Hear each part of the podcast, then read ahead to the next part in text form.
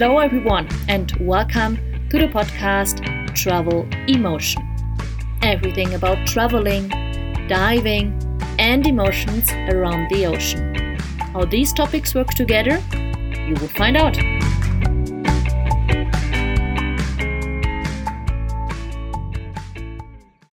Hello, everyone, and welcome to another episode of Travel Emotion Podcast. Today, with Jonathan and myself, Jenny, and we will talk about a topic that is frequently asked how cold or warm is it in the Galapagos Islands? So, when you think about the Galapagos Islands, they're at the equator and usually you would expect warm tropical weather, and it depends when you're there.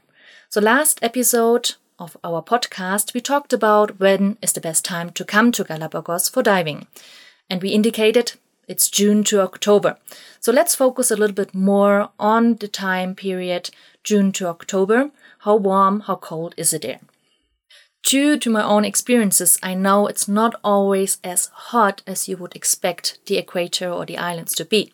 So maybe, Jonathan, you tell us first a little bit about why it can get a little bit colder in Galapagos than in tropical regions. So, yes, I think it's a surprise for everybody when they come to the Galapagos, they expect the islands to be tropical, hot and steamy all year round. Now, we do have a hot season, but around about May, June, as the trade winds are picking up, you get two very, very strong marine currents, which um, affect the area massively.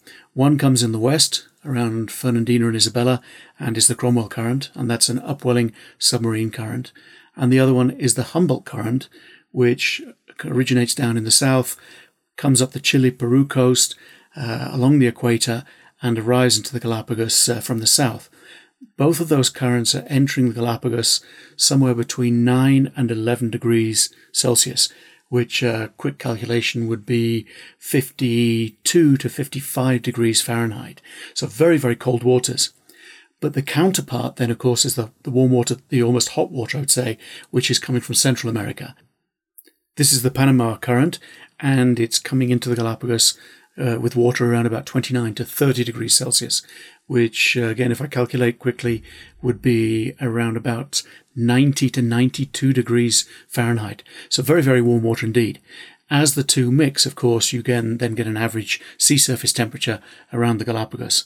But some parts are cooler than others. So the western side and the southern parts are going to be much, much cooler than the north. It is good that you mentioned that the average temperature can be different in the north and in the south of the islands.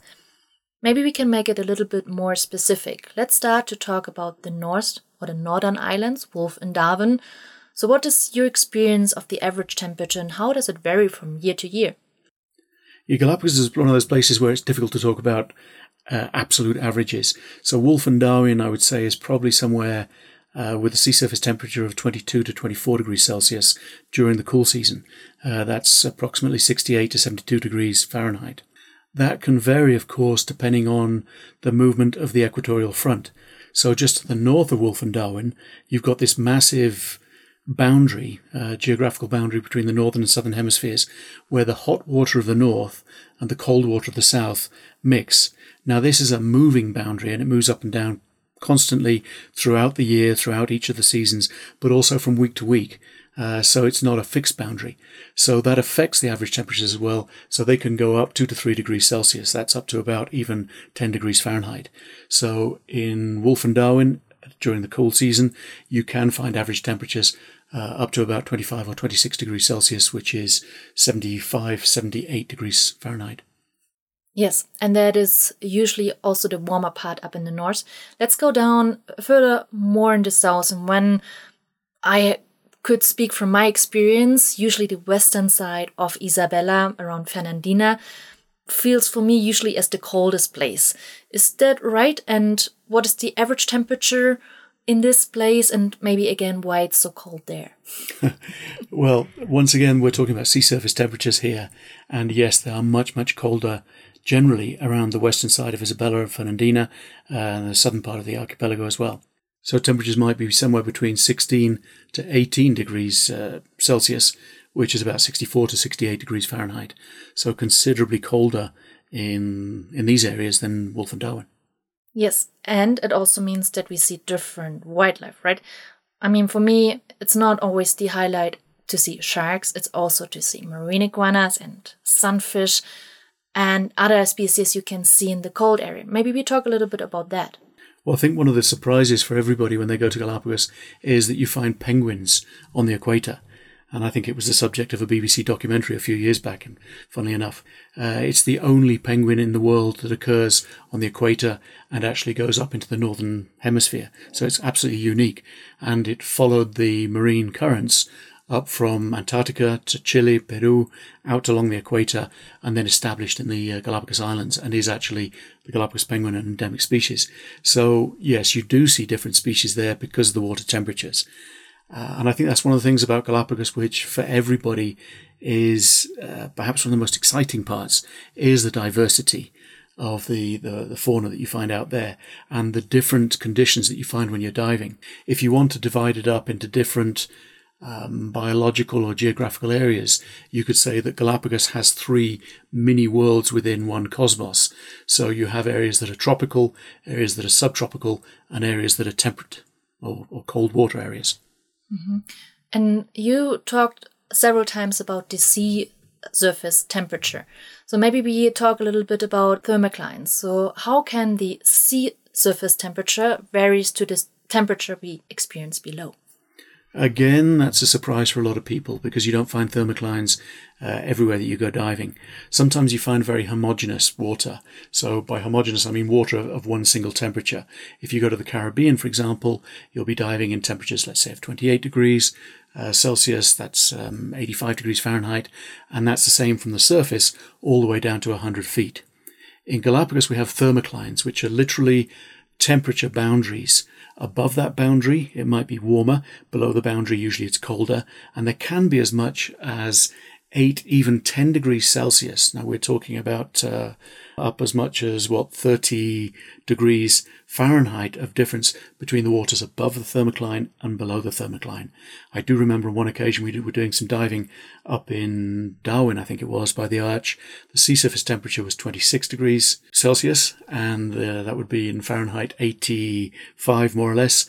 And below the thermocline, it was 16 degrees Celsius, which is uh, 65 degrees Fahrenheit. So an enormous difference above and below. In which um, meter uh, you usually find thermoclines in Galapagos? Again, that's something which moves around a lot. These thermoclines are not fixed boundaries. Uh, it depends a little bit on the upwelling. It depends on how strong the trade winds might be. Um, a whole bunch of variables. But generally, we tend to find thermoclines around about 15 to 20 meters um, that's what 45 to 60 feet below the surface. Okay, let's talk a little bit more about thermoclines. What do we see different? So, what's the different visibilities, the different animals maybe we see? So, how does it vary? Uh, you find certain species tend to prefer warmer waters, uh, just like humans, just like divers, I guess. Uh, above the thermocline, you might find um, frequently the, uh, the, the fish schools, for example, or certain fish schools. Below the thermoclines, then you might find bigger schools of hammerheads, but it varies enormously. But you definitely see different activities above and below the thermocline. So again, it's a it's a great place just to sit on the thermocline area and look at the activity above and below. So Galapagos varies across its surface. It varies from north to south. It varies from east to west, but it also varies in depth as well. And I think that's a fascinating uh, thing to to behold when you get there. Is it always that the water then is so clear when you um, come below the thermocline? Um, you're probably thinking about particular experiences. Yeah. And I know somewhere uh, diving in Vicente Roca, mm-hmm. you can often go through a very, very murky area of surface waters, which can be 10 to 15 meters, um, 30 to 50 feet more or less of, of very, very murky green water. As you go down uh, through that thermocline, you often go into very, very cold but crystal clear waters. And it's a magical world. Because of the green layer above you, it's almost like the Emerald City. So, you know, it can be perhaps uncomfortable to go diving into these colder waters, but the experience is absolutely unique. Yeah, it's definitely worth it. I can remember our dives in Cape Douglas, what is the hotspot to see marine iguanas feeding underwater. And usually it's hard to get the divers out of the water, and it doesn't matter which temperature the water has. So you mentioned several times the trade winds. So maybe we talk a little bit about the winds that you can have during the colder season. Yeah, around about May, June, the trade winds, so the southeast winds, start to pick up in this region. Now, Ecuador, Galapagos are in what are known as the doldrums in terms of uh, climate. So it's an area for several months of the year that has absolutely no wind whatsoever. So during the era of the sailing ships, when they were trading uh, up the Pacific coast, it was the fear of every mariner to be caught in the doldrums because literally with a sailing ship, you can't move. So when the trade winds begin in June and they're constant until pretty much the end of the cool season, November, December, that was the time of the year, of course, it was good for the, uh, the old sailing vessels. However, for us as divers on board a liveaboard, it means when you're getting into the water, when you're getting out of the water, you're getting kitted up and so on. It can often be a little bit chilly when you get back on board the vessel itself. That is definitely true. And I wish I had this information about the temperature and about the winds before I went the first time to Galapagos. So, best recommendation we can give you is take a long trouser, take a sweater or fleece for the evening and for the night. And in conclusion, what you're saying is that the conditions are extremely changeable and highly variable. Is that more or less right? Yep, that pretty much uh, sums it up. So when you do go to Galapagos, make sure that you're prepared for very, very diverse conditions, both uh, above and below the water. And that brings us to the topic of our next podcast episode. What is the best gear and equipment? For example, what is the best wetsuit for Galapagos to keep you safe and comfortable at the same time? I hope you found some ideas or new information for you. And if you enjoyed this episode or liked the information we gave, please take the minute to subscribe to the podcast or like it. And also make sure to share the podcast and to tell all your friends and to share the information on Facebook, on Twitter, and all other social media sites. I really would appreciate your support and your feedback. So thanks again for listening to Travel Emotion Podcast. And if you have a topic you would like me to talk about, please write me an email to info at galapagossharkdiving.com. The music for the podcast is provided by Sebastian Green. You can reach him on Instagram at SebastianG01234. Thank you all for listening and bye for now.